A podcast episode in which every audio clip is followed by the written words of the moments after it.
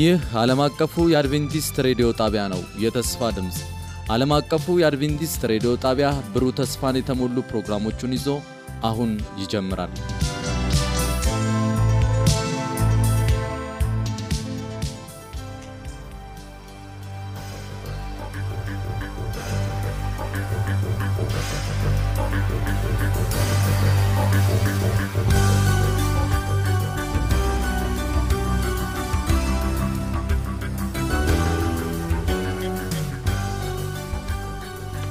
እንደምን ሰነበታችሁ ውድ አድማጮቻችን። ይህ ዓለም አቀፉ የአድቬንቲስት የአማርኛ ቋንቋ ስርጭታችን ነው።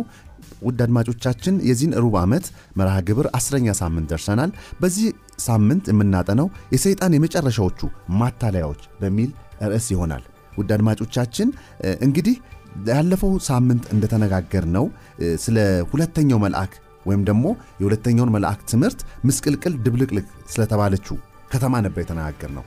ከዛ ከተማ የምንማራቸውን ትምህርቶች አይተናል። የሐሰት ትምህርት፣ የስካር የነበረው የሚያሰክር መጠጥ እንደነበረ ያም አስተምሯ እንደነበረ ተነጋግረናል። ዛሬ ደግሞ የሚቀጥለውን ሀሳብ ነው የምንወያየው። የሰይጣን የመጨረሻዎቹ ማታለያዎች ይላል። ለዚህ ሳምንት የተሰጠንን መሪ ጥቅስ አነብና ጸሎት እናደርጋለን። አብሮኝ ግን ለውይይት ያለው ፓስተር ቴዎድሮስ አበበ ይሆናል። በቴክኒክ ቁጥጥሩ ደግሞ ወንድማችን ኢራን አብሮን ይቆያል። ላንብበው የዚህን ሳምንት የመግቢያ ጥቅስ ሳነበው ዮሐንስ 1717 ነው። እንደዚህ ይላል፣ በእውነትህ ቀድሳቸው ቃልህ እውነት ነው ይላል። ፓስተር ጸሎት አድርግልን።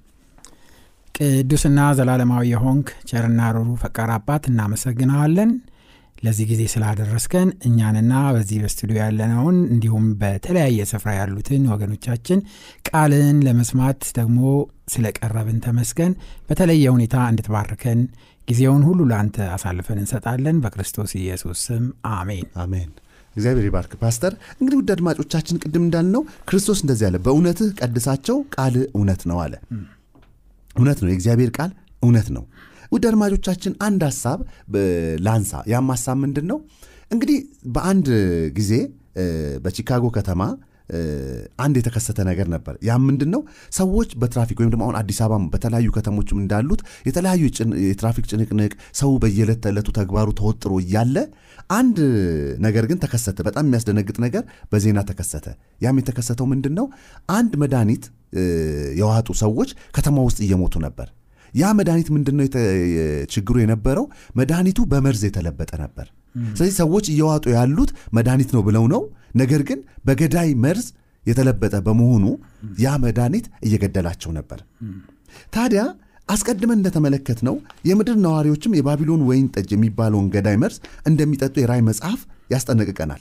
በመጨረሻ ወደ ሞት ብቻ የሚመሩ የሐሰት አስተምሮዎችና ትምህርቶች አሉ። ነገር ግን ዓለም ለዚህ መንፈሳዊ መርዝ ያለ ማርከሻ ወይም መከላከያ አልተተወም። ማርከሻውም አሁን እያጠናን ያለነው ሶስቱ የሶስቱ መልአክ መልእክት ነው። በዚህ ሳምንት ደግሞ ይህንን ሀሳብ ስንቀጥል የባቢሎንን ማታለያዎች እናያለን። የባቢሎንን ማታለያዎች እናያለን። ከነዚህ ውስጥ ደግሞ ከሞት ሊያድነን የተሰጡትን የክርስቶስን አስተምሮችንም እናያለን። ምክንያቱም ያንን መርዝ ሊያረክስ የሚችለው የክርስቶስ ትምህርት ቃሉ እውነት ስለሆነ ከቃሉ እያነሳን እንወያያለን። የመጀመሪያው ጥያቄ ታዲያ ፓስተር፣ ብዙ ጊዜ ሰዎች ምን ሲሉ ይደመጣሉ? ክርስቶስ ማስጠንቀቂያ ተናግሮ ነበር። ያም ማስጠንቀቂያ ምንድን ነው? ሐሰተኞች ክርስቶሶችና ሐሰተኞች ነቢያት ይነሳሉ፣ ቢቻላቸውስ የተመረጡትን እንኳ ያስቱ ዘንድ ምልክትና ድንቅ ያደርጋሉ ይላል ማርቆስ 13 22 ላይ ታዲያ እርሱ የጠቀሳቸው ምርጦች እነማን ናቸው? በሌላ ጊዜስ ምን ብሏል? መላእክቱንም ከታላቅ መለከት ድምፅ ጋር ይልካቸዋል፣ ከሰማያትም ዳርቻ እስከ ዳርቻው ከአራቱ ነፋሳት ለእርሱ የተመረጡትን ይሰበስባሉ ይላል። እንግዲህ የተመረጡትን እስኪያስቱ ደግሞም ክርስቶስ የተመረጡትን ከምድር ዳርቻ ሁሉ ይሰበስባል ይላል ማቴዎስ 24 31 ላይ። ታዲያ ይህንን ሐሳብ ራእይ 129 ላይ ምን ይላል? በሰይጣን ማታለል ስር ዓለሙንም የሚያስተው ዲያብሎስና ሰይጣን የሚባለው ታላቁ ዘንዶ ይላል። አንዱ ከሚያስትባቸው መንገዶች ደግሞ ዋናው ምንድን ነው? ሰይጣን የሚለው የሰውን መንገድ ወይም ደግሞ ትክክለኛ አስተሳሰብ ልክ ነው ወይም ደግሞ ጥሩ አስተሳሰብ አለን በሚል አስተምሮ ነው። መጽሐፍ ቅዱስ ግን ከዚህ በተቃራኒ ምን ይላል? እንደውም እንደዚህ የሚል ሀሳብ አለ። ለሰው መልካም የምትመስል መንገድ መጨረሻዋ ግን ሞት ይላል። ይህንን ሀሳብ እንዴት ነው መከላከል የምንችለው? በጣም የሚገርም ነው። እና በክርስቶስ አንተ እንዳልከው በመጨረሻው ቀን እጅግ በጣም ከባድ የሆነ ጊዜ እንደሚመጣ ነው የሚናገረው። እና በዚህ በማርቆስ ምዕራፍ 13 ቁጥር 12 ላይ ሐሰተኛ ክርስቶሶችና ሐሰተኛ ነቢያት ይነሳሉ ቢቻላቸው እስ የተመረጡትን እንኳን ያስቱ ዘንድ ምልክትና ድንቅ ያደርጋሉ ነው የሚለው። እና እንትኑ ማሳሳቻው እንኳን አይደለም በደንብ ያልጠነከረ ክርስቲያንና በቃሉ ላይ ያልጸና ሰውን ቀርቶ ምርጥ የሚባሉት በእግዚአብሔር ቃል በጣም የጸኑ የሚባሉትን ሁሉ የሚያስት ምርጦቹን እንኳን የሚፈትን ታላቅ ማታለያ እንደሚሆን ነው የሚናገረው። እና ለነገሩ ዝም ብለን ስንመለከተው በራ ዮሐንስ ምዕራፍ 12 ቁጥር 9 ላይ የቀድሞ እባብ ዳቢሎስ ሰይጣን የተባለው ዓለምን ሁሉ የሚያስተው ብሎ ይጠቅሰዋል። እና እነዚህ ሐሰተኛ ነቢያቶችና ሐሰተኛ ክርስቶሶች የሚንቀሳቀሱት በዚህ ዓለምን ሁሉ ተብሎ እኮ ነው የተጠቀሰው። ጥቂት እኮ አይደለም የሚስቱት፣ የማሳሳቱ አቅም በጣም በዓለም ደረጃ ነው። በዓለም ደረጃ ነው። እና ዓለምን ሁሉ የሚያስተው ዳቢሎስ ሰይጣን ከበስተጀርባቸው ነው ያለው። ስለዚህ የእሱ ማታለል የእሱ ማጭበርበር እጅግ በጣም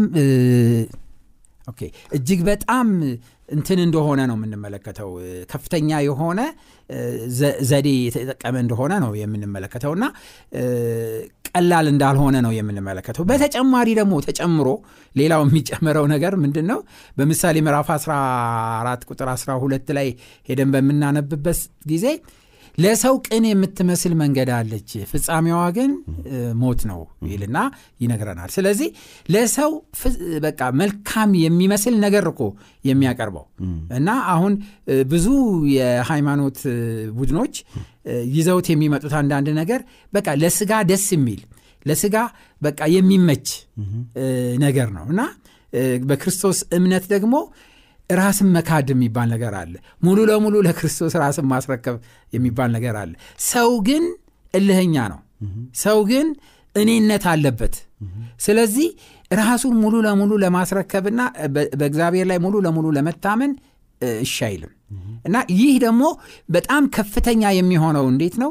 ኤርምያስ ሲናገር ስለዚህ ጉዳይ በኤርምያስ ምዕራፍ 17 ቁጥር 9 ላይ ሄደን በምንመለከትበት ጊዜ የሰው ልብ እጅግ በጣም ክፉ ነው ነው የሚለው እና ራሱ እንኳን አያውቀውም እና በጣም ሊያውቀው ይችላል? ሰውየው ራሱ መታለሉን እስከማያቅ ድረስ ነው የሚያታልለው ልቡ ማለት ነው።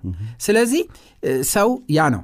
ሌላ ነገር ደግሞ በተጨማሪ ደግሞ ስንጨምር በሮሜ ምዕራፍ ሶስት ላይ ሄደን በምንመለከትበት ጊዜ ሁሉ ኃጢአት ሰርቷል ነው የሚለው። ሁሉ የእግዚአብሔር ክብር ጎሎታል ነው የሚለው። እንደውም እኮ አይሁድም የግሪክ ሰዎችም ሁሉ ከኃጢአት በታች እንዲሆኑ አስቀድመን ከሰናቸዋል። በቃ ተዘግቷል። የሁሉም ሰው tendency፣ የሁሉም ሰው ዝንባሌ ኃጢአት ነው። ስለዚህ በአሁኑ ተፈጥሯችን ኃጢአትን የማድረግ ዝንባሌያችን ከፍተኛ በመሆኑ በዚህ ላይ የሴጣን ማታለል ተጨምሮበት ግድግዱ በጣም ከፍተኛ እንደሆነ ቻለንጁ እንመለከታለን። እና ስለዚህ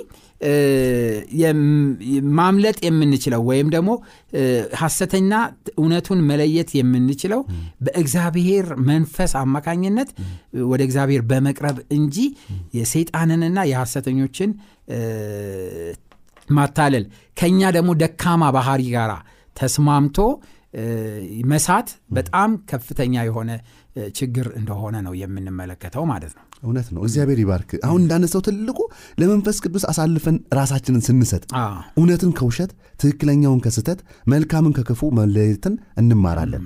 ለራሳችን ዘዴዎች ወይም ለራሳችን ስሜቶች ከተተወን ግን በቀላሉ የሰይጣን ማታለያዎች ሲሳይ ልንሆን እንችላለን።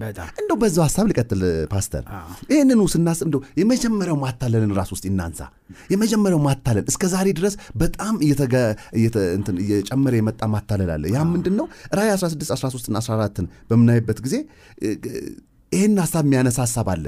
ከዛ በፊት ግን እንደው ስለ አለመሞት የተነገረው የጥንቱን ውሸት እስቲ እናንሳ። በተለይ ደግሞ ስለ ሞት እውነቱን ማወቅ ይህን አስፈላጊ የሆነው ለምንድን ነው? በዛ ላይ ደግሞ በጣም ትኩረት እንድሰጥል የምፈልገው አንደኛው እኮ ሰይጣን ያታለላት ሔዋንን የራሷን እውቀት እንድትጠቀም ነው አለ ያደረገው። እግዚአብሔር ሞትን ትሞታላችሁ ነው ያለው። እርሱ ግን ሞትን አትሞቱም እንደ እግዚአብሔር ትሆናላችሁ ነው። እንደው ይህስ እምነት በተለይ ሰው ሲሞት ምን ይሆናል የሚለው ሐሳብ ከመጽሐፍ ቅዱስ እይታ በዚህ ዘመን እንዴት ነው ይታያለሁ? በጣም የሚገርምና የሚደንቀው ነገር ምንድን ነው? ነፍስ አትሞትም የሚለው ሐሳብ አሁን በክርስቲያኑ ዓለም ውስጥ ከፍተኛ ስፍራ የተሰጠውና በየፑልፒቱ በየስፍራው የምንሰማው ነው። እና በዚህ ላይ እንደውም ሲናገር ሳለ ታላቁ ወንጌላዊ ቢሊግራም ከሞተ በኋላ እንኳን አንዳንድ ሰዎች ቢሊግራም አሁንም በሰማይ በአፍቃሪው በኢየሱስ እጅ ውስጥ በደህንነት ተቀምጧል ብለው እስከ መናገር ድረስ ይደርሳሉ እና ሁል ጊዜ አሁን በአንዳንድ ቀብር ቦታዎች ላይ ሄደን ስንመለከት በፕሮቴስታንት ቤተ ክርስቲያን በሌሎችም ቤተ ክርስቲያኖች ውስጥ ሄደን ስንመለከት ሳለ ሰዎች ሲሞቱ ቀጥታ ወደ ሰማይ እንደሚገቡ። ወይም ደግሞ እና ወይም ደግሞ ወደ ሲኦል። አዎ ኃጢአተኞች ከሆኑ ወደ ገሃነብ እንደሚገቡ ጻድቃን ከሆኑ ደግሞ ቀጥታ ወደ ሰማይ ወደ እግዚአብሔር ዘንድ እንደሚሄዱ ነው ይሄ ትምህርት። ይህንን ትምህርት መጀመሪያ የሰጠው ሰይጣን ነው። እና የሰጣት ደግሞ ለሂዋን ነው። እና ከዚህ ዛፍ ፍሬ በበላችሁ ጊዜ እንደ እግዚአብሔር ትሆናላችሁ እንጂ ሞትን አትሞቱም ማለት ሞትን አትሞትም አትሞቱም ማለት። ስለዚህ አመነችና በላች።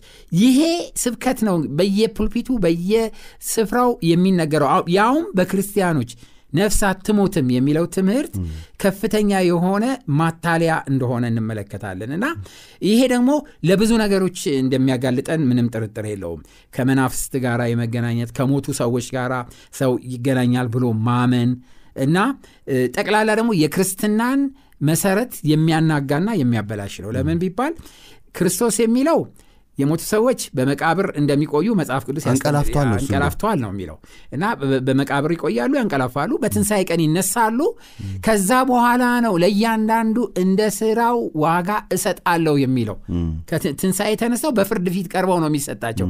አሁን ግን እየተስተማሩ ያሉት ብዙ ሰዎች ወይም የሚያምኑት ነገር ሰው በሚሞትበት ጊዜ በቀጥታ ወደ ገነት ወይም ወደ ገሃነብ ይገባል ገና ሳይፈረድ ገና ክርስቶስ የፍርድ ወንበር ላይ ሳይ- ሳይቀርቡ ሳለ እዛ እንደሚገቡ ነው የሚናገሩት። በጣም በሚያስደንቅ ሁኔታ አሁን በባስ ውስጥም እየመጣው አንዱ ልጅ አንዱ ሰውዬ ከሌሎች ጋር እንደዚህ እየተወያዩ ሲነጋገሩ ነበር እና ያው ወደ ሲኦል ይገባል በቃ እሱ ሲሞት ወደ ሲኦል ይገባል ይል ነበር ይሉ በቃ ሄዷል ነው። በቃ ዋጋቸው ሲኦል ነው ምናምን እያሉ ያወሩ ነበርና ምን ያህል በህብረተሰብ ውስጥ እንደገባን እንመለከተዋለን። በመክብብ ምዕራፍ 9 ቁጥር አምስት ላይ ሄደን በምና- በምናነብበት ጊዜ ሕያዋን እንደሚሞቱ ያውቃሉ። ሙታን ግን አንዳች አያውቁም። ይሄ ፍቅራቸው ቅናታቸው ሀሳባቸው በሙሉ በቃ ጠፍቷል እና እስከ መገለጹ ቀን ድረስ በመቃብር እንደሚቆዩ እንመለከታለን ወይም ይነገራል። ኢዮብ ኢዮብ በተለይ የሚናገረው እጅግ በጣም እንግዲህ የሚያስገርም የዛሬ አራት ሺህ ዓመት አካባቢ ኢዮብ ተመልከት እንግዲህ። ኢዮብ በምዕራፍ 19 በኢዮብ ምዕራፍ 19 25 እስከ 27 ላይ የሚናገረው ምንድን ነው እኔ ግን የሚበጀኝ ሕያው እንደሆነ አውቃለሁ። በመጨረሻ ዘመን ከዚህ ከእንትኔ ከቁርበቴ ተለይቼ በአይኖቼ አየዋለሁ ብሎ ሲናገር እንደዚህ ነው የሚለው። እኔ ግን የሚቤዠኝ ሕያው እንደሆነ በመጨረሻም ዘመን በምድር ላይ እንዲቆም ይህ ቁርበቴም ከጠፋ በኋላ በዚያን ጊዜ በስጋዬ እግዚአብሔርን እንዳይ አውቃለሁ። አውቃለሁ። ሌላ ደግሞ ፓስተር አንደኛ ተሰሎንቄ ላይም አራት 16 እንደዚህ ይላል በክርስቶስም የሞቱ አስቀድሞ ይነሳሉ። እንግዲህ ቢልግራሃም እግዚአ- ክርስቶስ ጋር ከሆነ መነሳት ለምን ያስፈልገው ምንም መነሳት አያስፈልገውም። በክርስቶስ የሞቱ በትንሣኤ ቀን እንደሚነሱ መጽሐፍ ቅዱስ ይናገራል። ስለዚህ በጣም የሚያስገርምህና የሚያስገ- የሚያ- የሚያስደንቅህ ነገር ብዙ ክርስቲያኖች አሁን በትንሣኤ እናምናለን ይላሉ። በተዘዋዋሪ ግን ትንሣኤን ይቃወማሉ። already ሄደዋል ሰዎቹ። already ሄደዋል። ትንሣኤ እንደ- እንደሌለ ምን ያስፈልጋል? በእውነት ነው ምልህ እኔ አባቴ ወላጅ አባቴ አንድ ጽሁፍ ይዤ ያገኘና ተቀብሎኝ አነበብና ገረመው። እስከ ዛሬ ድረስ እኮ ስንሞት ቀጥታ ወደ ሰማይ የምንሄድ ከሆነ ክርስቶስ ለምን ይመጣል ብዬ እጠይቅ ነበረ። ለካ ወደ ሰማይ አንሄድም። ክርስቶስ በእርሱ ያንቀላፉትን ሊቀሰቅስ ነው የሚመጣው። አሁን ገና ገባኝ አለ። አሁን ገና ተረዳውኝ አለ። ስለዚህ ብዙ ነገሮችን ነው የሚቃወመው። ትንሣኤን ራሱን ነው የሚቃወመው። እና ስለዚህ ክርስቶስ ሞተ በመቃብሩ ሶስት ቀን አንቀላፋ። ከዛ በኋላ በሶስተኛው ቀን ተነሳ ወደ ሰማይ ያረገ ልክ የእሱን step ጠብቀን እኛም እንሞታለን በመቃብር ውስጥ እንቆያለን። ከዛ በኋላ ጌታችን ኢየሱስ ክርስቶስ በሚመጣበት ጊዜ በተለይ በዮሐንስ ወንጌል ምዕራፍ 5 ቁጥር 28 29 እና 30 ላይ ምን ይላል? በመቃብር ያሉ ድምፁን የሚሰሙበት ሰዓት ይመጣል። መልካም ያደረጉ ለህይወት ትንሣኤ ክፉም ያደረጉ ለፍርድ ትንሣኤ ይወጣሉ። በዚህ አትደነቁ ይላል ስለዚህ በመቃብር ዳንኤልም በምድር አፈር ካንቀላፉት ብዙዎቹ ይነቃሉ ይላል። ግማሹ ለክብር ግማሹ ለጉስቁልና ይላል። ስለዚህ በመቃብር ነው ያሉት እዛ ነው አንቀላፍተው ያሉት። ስለዚህ ይሄ የመጀመሪያው የሰይጣን ማታለያ ነው። እና በዚህ ምክንያት ነው ብዙ የሐሰት ትምህርቶች የመጡት ሰው ለዘላለም እየተቃጠለ ነው ያለው በእሳት ውስጥ ብለው የሚያስተምሩት ትምህርት ከዚህ ጋር ተያይዞ የመጣ ነው። እንደገና ደግሞ ከሙታን ጋር እንገናኛለን የሚለው ትምህርት ከዚህ ጋር የመጣ ነው። መናፍስቶች ናቸው። መጽሐፍ ቅዱስ ሲናገር በራ ዮሐንስ ምዕራፍ 16 ላይ ሄደን በምናነብበት ጊዜ እርኩሳን መናፍስቶች ናቸው።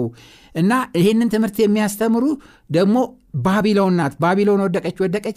የእርኩሳንና የአጋንንት ማደሪያ ሆነች መጠጊያ ሆነች ይላል። እንደዚህ አይነት ትምህርት እርኩስ መናፍስቶች የሚሰሩት ትምህርት ነው እና የሞቱ ሰዎችን መስለው በመጨረሻ ዘመን ይነሳሉ። እንደውም አሁን በተለያየ ቦታ ተነስተዋል እንደዚህ አይነት እንቅስቃሴ። አንድ ጊዜ ያስታውሳለሁኝ አንድ የ evangelic ቤተ ክርስቲያን በጣም ታዋቂ የሆነ famous የሆነ pianist ነበራቸውና ያ pianist ሞተ ተቀበረ። ከዛ በኋላ ከጥቂት ጊዜ ከጥቂት ዓመታት በኋላ ሁል ጊዜ በወርሺፕ ይመጣል። ይመጣል ከዛ በኋላ ድንገት ይከሰታል ከዛ በኋላ ፒያኖ ይጫወትላቸዋል ከዛ በኋላ ይሰወራል። ብሎ ያስባሉ? ብለው ያስባሉ አይደለም። እንደዛ ተከሰተ እንጂ። ተከሰተ በቤተ ክርስቲያን ውስጥ እና ያ ወዳጃችን እየመጣ ይጫወትልናል። በቃ ይገባል በቃ ስልብ ይላል ደግሞ ይጠፋል እና ይሄ መጽሐፍ ቅዱስ ሲናገር ከጥንት ጀምሮ እስራኤላውያንንም ሲፈታተን የነበረ ትምህርት ነው። እነዚህ እርኩሳን መናፍስቶች ናቸው። ተመስለው የሞቱ ዘመዶችን የመቱ ወገኖቻችንን መስለው የሚመጡት ሐሰተኛ የሆነ ነገር እንድናምን ነው የሚመጡት። ባለፈው ጊዜ እዚሁ አዲስ አበባ የመንፈሳዊ መጽሐፍ የሚሸጥበት ራይ የመጽሐፍ ቅዱስ መሸጫ ሰው ሁሉ ተሰብስቦ በሰልፍ መጽሐፍ ሲገዛ አየሁኝ እና ምን የሚል መጽሐፍ ነው? እንዴ አንድ ሴትዮ አሜሪካዊ ሞታ ሲኦልን አይታ ሰዎች ሲቃጠሉ ገሃነብን አይታ ከዛ በኋላ ከሞተች በኋላ ተነሳችና ያየችውን ጻፈችና እሱም መጽሐፍ ለመግዛት ነው እዚህ ተሰበሰብ ነው ብለው እነዛ ሰዎች በቃ ሰልፍ ይዘው አየኋቸው። እና እና መጽሐፉንም ከአንድ ሰው እየተቀብዬ አንዳንድ ነገሮችን ተመለከትኩና ተነጋገር። ስንነጋገር እንዴት አንተ ፍርድ ሳይኖር በገሃነቡ ሰዎች ይቃጠላሉ ብላ ስትናገር እንዴት ታምናታለህ እና ይሄ ውሸት ነው እና ሐሰት ነው። ስለዚህ በመጨረሻ ዘመንም እዚህ ላይ እንደምንመለከተው ብዙ ይሄ አሁን አልፎ አልፎ የሚከሰተው ነገር በጣም በኃይል የሚከሰት ይሆናል። ስለዚህ እኛ ከክርስቶስ ጋር ነበርን ገነት ነበርን አሁን መጠናል በመካከላችሁ እየተመላለስን ነው ብለው የምናውቃቸው ሰዎች ከሞት ተነስተው የሚመስል ቤተሰብም ሊሆን ይችላል። ቅድም እንዳልከው ቤተክርስቲያን አገልጋይም ሊሆን ይችላል። እና መጠው እንትን ሊሉ ይችላሉ ሐሰት የሐሰት ትምህርት እንድንከተል ሊያረጉን ይችላሉ። እኔ በጣም በጣም አንድ ጊዜ አንድ አሜሪካዊ እዚህ መጦ የወንጌል ጥረት አድርጎ ነበር እና ሲናገር የሰማሁት እሱ እሱ መጀመሪያ አድቬንቲስት ቤተሰብ አልነበረም እና በዩኒቨርሲቲ ውስጥ የአድቬንቲስት ዩኒቨርሲቲ ውስጥ እድል አግኝቶ እዛ ይማር ነበረ። ከዛ ሲማር እውነትን ተቀበለ። ከዛ በኋላ ሊጠመቅ ሲል ሊጠመቅ አንድ ሁለት ቀን ሶስት ቀን ሲቀረው በማታ ዶርሜ ውስጥ ብቻዬን ቁጭ ብዬ አንድ ኮቴ ሰማው አለ። እና ያንን ኮቴ ስሰማ አንድ ማቀው አይነት አካሄድ ነው። ይሄ ከብዙ ጊዜ በፊት የሞተው አባቴ አካሄድ ነው። አንድ እግሩን እየጎተተ እንደዚህ ነው የሚሄደው እና ድምፁ እንደዛ ነው። ከዛ በኋላ እንዴ ብዬ ወጣ ስል አባቴ አለ። ከዛ በኋላ አባቴ ነው ከዛ ደንግጬ ቆሜ እያለው ሳለ ምን አለኝ ልጄ ከመቃብር እኔ ወጥቼ የመጣሁት አንተን ልመክር ነው። ስለዚህ ይሄ አሁን ጥምቀት የምትለውና ክርስቶስ ብለህ ምናምን የምትጠመቀውን ነገር አቁም እና አላስተኛ ብሎ በቃ ረብሾኝ የመጣሁት ከዚህ መንገድህ እንድትመለስ ልነግርህ ነው አለኝ አለ። ከዛ ትዝ ሲለኝ አሃ በመቃብር ያሉ በዚህ ምድር ላይ ክፍል የላቸውም ይላል መክብብ። እና ከፀሐይ በታች በሚሆን ነገር አንዳች ክፍል የላቸው እድል ፈንታ የላቸውም ይላል። ትዝ አለኝ እሱ ጥቅስ። በስማም አንተ አባቴን ተመስለ የመጣ ጋኔል በኢየሱስ ስም እገጽሃለሁ ስል እንደ ንፋስ ተጠቅልሎ ብሎ ጠፋ አለ። እና ይሄንን እኔ የአይን ምስክር ነኝ። እንደዚህ አይነት ፈተና ደርሶብኛል ስለዚህ በመጨረሻ ዘመን ደግሞ እንደዚህ አይነቶቹ በጣም አሳሳች የሆኑ ነገሮች ከእነዚህ እርኩሳን መናፍስቶች እየተመሰሉ በመምጣት ብዙ አይነት ችግር ይፈጥራሉ። ስለዚህ ይሄ የሴጣን ማታለያ ስለሆነ በትንሣኤ ቀን ክርስቶስ ኢየሱስ ሲመጣ ዘመዶቻችን ሁሉ ይነሳሉ። ትንሣኤ ጠዋት ይሆናል። ከዛ በኋላ እያንዳንዱ እንደ ስራው ይፈረዳል እንጂ ከዛ በፊት እሳት ውስጥ እየተቃጠለ ያለ ሰው የለም። ከዛ በፊት ገነት ውስጥ የሚዝናና ሰው የለም።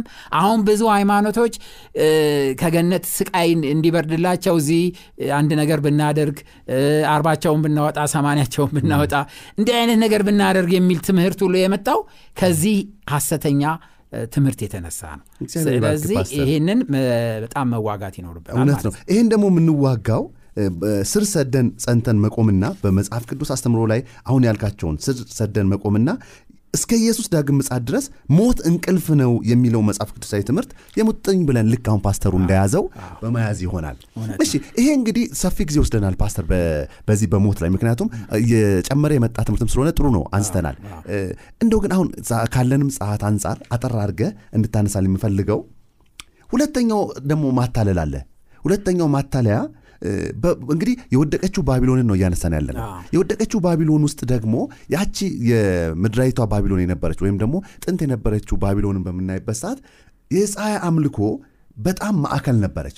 የዛ አስተምሮን ደግሞ የምናየው ለምሳሌ ሕዝቅኤል 8 16 ሁለተኛ ነገሥት 23 5 11 እንዲሁም ደግሞ ሌሎችንም even ሮሜ 1 25 ላይ እንደዚህ ይላል። ይህም የእግዚአብሔርን እውነት በውሸት ስለለወጡ በፈጣሪም ፈንታ የተፈጠረውን ስላመለኩና ስላገለገሉት ነው። እርሱም ለዘላለም የተባረከ ነው።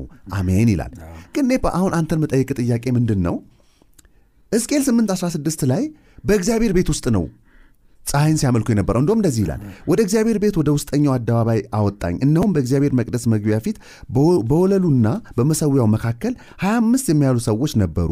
ጀርባቸውንም ወደ እግዚአብሔር መቅደስ ፊታቸውን ወደ ምስራቅ ነበረ። እነርሱም ወደ ምስራቅ ለፀሐይ ይሰግዱ ነበር ይላል። እንግዲህ አሁን ይህንን የፀሐይ አምልኮ በምናይበት ጊዜ የፀሐይ አምልኮን የጀመረው የእቺ ባቢሎን ወይም ደግሞ በኋላ ላይ የተቀየረው ቆስጠንጢኖስ አራተኛው ሶስት አንድ ላይ እንደነበረ እናያለን። እንደውም የሚገርም አንድ ሀሳብ ምንድን ነው የሚለው? እዚህ ጋር በሚደንቅ ሁኔታ ቆስጠንጢኖስ በ321 የይሁድን ህግ ያስተላለፈውና በተከበረው ወይም በተቀደሰው የፀሐይ ቀን ዳኞችና በከተማ የሚኖር ህዝብ ይረፍ ሁሉም የሥራ ቦታዎች ይዘጉ ይላል በ321 ያወጣው አዋጅ። ይህም የሚያሳየው ምንድን ነው በመጀመሪያው ጊዜ ቆስጠንጢኖስ ሲያወጣ ይህን አዋጅ አስገዳጅ አልነበረም። በኋላ ግን ከሱ በኋላ ከ10 ከ20 ዓመት በኋላ ላይ ግን አስገዳጅ ሆኖ የይሁድ ህግ አሁን በዓለማችን እንደሚታየው ልክ እንደ ሞቱ ቅድም የሞቱ ሰዎች በነፍሳቸው አትሞት የሚለው የሰይጣን አስተምሮ ልክ አሁን ደግሞ የይሁድ ህግ ቅዳሜን ተክቶ እናያለን። ነገር ግን እግዚአብሔር ደግሞ ምን ይላል? ለታማኝነት ያቀረበው ጥሪ አለ። ይህንን ጥሪ በምናይበት ጊዜ እግዚአብሔር ራሱ በመዝሙር 46 አንድ ላይ መጠጊያቸውና ኃይላቸው ባገኛቸውም በታላቅ መከራም ረዳታቸው ነው ይላል። ይህንን መከራ ወይም ደግሞ ጫና በኋላ ላይ የይሁድ ህግ በጸባይ የተሰጠ ቢሆንም በኋላ አስገዳጅ ይሆናል። ይህንን እንድናልፍ የተደረገውን ጥሪና አጠቃላይ የይሁድንስ ህግ ወይም ደግሞ የፀሐይ አምልኮስ ከሞት ጋር እኩል የሆነ እንደሆነ እንዴት ተጠቀልለዋል በጣም ጥሩ አድርገህ ገልጸዋል።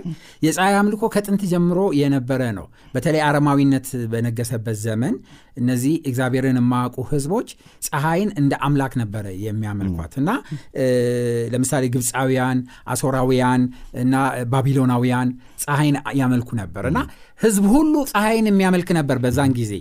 ክርስትናን ሲቀበል ኮንስታንቲኖስ በቃ በጣም የፀሐይ አፍቃሪ ነበር እሱ። እንደውም የፀሐይን ጨረር በመመልከት መስቀል ሁሉ አሰርቶ ነበር ከጨረሩ በሚወጣው ለወታደሮቹ መስቀል ሁሉ አሰርቶ ነበር። ከዛ በኋላ አንተ እንዳልከው የእሁድ ህግን አወጣ።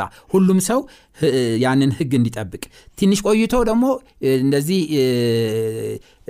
ጉባኤዎች ተሰብስበው ይህንን ህግ አስገዳጅ ህግ እንዳደረጉትና በህዝብ ላይ እንደጫኑት እንመለከታለን። እግዚአብሔር ግን ከጥንት ጀምሮ እስራኤላውያንን ይገዳገዳቸዋል። ምክንያቱም ቅድም እንዳልከው 24 ሽማግሌዎች ናቸው እኮ ቤተ መቅደስ የሚያገለግሉ ሰዎች ናቸው በጓዳ ውስጥ ፊታቸውን ወደ ምስራቅ ወደ ፀሐይ ዞረው ጀርባቸውን ለእግዚአብሔር ቤተ መቅደስ ሰጠው ይሰግዱ ነበር። ለፀሐይ አምልኮ እግዚአብሔር እጅግ በጣም አዝኖ ሲናገር እንመለከተዋለን በኋላም ለመጡት ሰዎች ህዝቅኤል ሲናገራቸው ሳለ የሰንበትን ቀን ቀድሱ በእኔና በእናንተ መካከል ምልክት ነው ብሎ እስከ መናገር ድረስ አዝኛለሁኝ በመካከላችን ያለው ዘላለማዊ ምልክት ጥሳቸዋል ብሎ ሲናገራቸው እንመለከታለን። ነገር ግን እግዚአብሔር ይህንን የፀሐይ አምልኮ በጣም ይጸየፋል።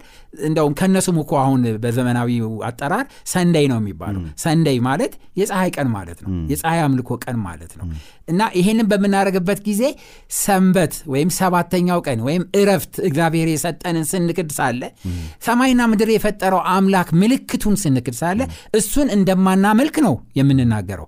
በእሱ ምትክ ፀሐይን እያመለክን እንደሆነ ነው የምንናገረው። እግዚአብሔር በራሱ ኃይል ስድስት ቀን ስራ ተግባርህን ሁሉ አድርግ። ሰባተኛው ቀን የእግዚአብሔር የአምላክ ሰንበት ነው። የእግዚአብሔር የአምላክ ሰንበት ነው። በእሱ ስራ ትስራበት ምክንያቱም እኔ ሰማይና ምድር ፈጥሬ ያረፍኩበት የባረኩት የቀደስኩት ነው እያለ እግዚአብሔር በድፍረት ዓለም በሙሉ በአንድነት ይህንን ቀን እየጣሰ ነው ያለው። እና ይሄ በጣም የሚያሳዝን ነው። አሁን ደግሞ በመጨረሻ ዘመን ልክ ኮንስታንቲኖስ ዘመን እንደነበረው እንደነበረው ሁሉ በህግ Sunday law የሚባል ሊታወጅ በአሜሪካ ምክር ቤት በተለያዩ በትልልቅ ሀገራቶች ውስጥ ውይይት ላይ ቀርቧል እና ነገ ጠዋት ይሄ ይታወጃል። አሁን በመስማማት የሆነው ነገ አስገዳጅ ይሆናል። አስገዳጅ ይሆናል። ስለዚህ ያ በሚሆንበት ጊዜ ግን እግዚአብሔር ህዝቦች አሉት። በባቢሎን ውስጥ በተሳሳተ ሃይማኖት ውስጥ ቢሆኑም የሁድ አምላኪ ቤተ ክርስቲያን ውስጥ ቢሆኑም ብርሃን የሚበራላቸው ህዝቦች አሉት። ስለዚህ ይህንን እውነት የማያውቁ ብዙ ሰዎች አሉ። አሁን በሬዲዮ እየሰሙ ያሉ ህዝቤ ሆይ ከባቢሎን ውጡ። ከዚህ ከባቢሎን ትምህርት ውጡ። ምክንያቱም ባቢሎን ትጠፋለች ወይም ይፈረድባታል። እነዚህን ትምህርቶች ያስተማረች ባቢሎን ይፈረድባታል። በፍርዷ በመቅሰፍቷ እንዳትተባበሩ ህዝቤ ሆይ ከባቢሎን ውጡ የሚል ጥሪ እግዚአብሔር ለህዝቡ ያቀርባል። እና ይህንን እውነት ዛሬ በዚህ የምንሰማ ሁሉ ለዚህ እውነት ለመታዘዝ እግዚአብሔርን ብቻ ለማክበር ራሳችንን መስጠት እንድንችል እግዚአብሔር ይርዳል። አሜን ፓስተር። እግዚአብሔር ይባርክ። ውድ አድማጮቻችን እንግዲህ ሀሳባችንን ጨረስን በተለይ ደግሞ ይሄ የእሁድን ሀሳብ ስናነሳ ልክ እንደ ሞቱ ተመሳሳይ የሆነ ዓለምን ያጥለቀለቀ እውነት ነው። አሁን ሁሉም ሃይማኖቶች እሁድን እንደ ቅዱስ ቀን የመጠበቅን ነገር የተስማሙ ነው። ታዲያ ዋናው ችግር ጣዖትን አጥምቆ ወደ ቤተ ክርስቲያን መቀላቀሉ ላይ ነው።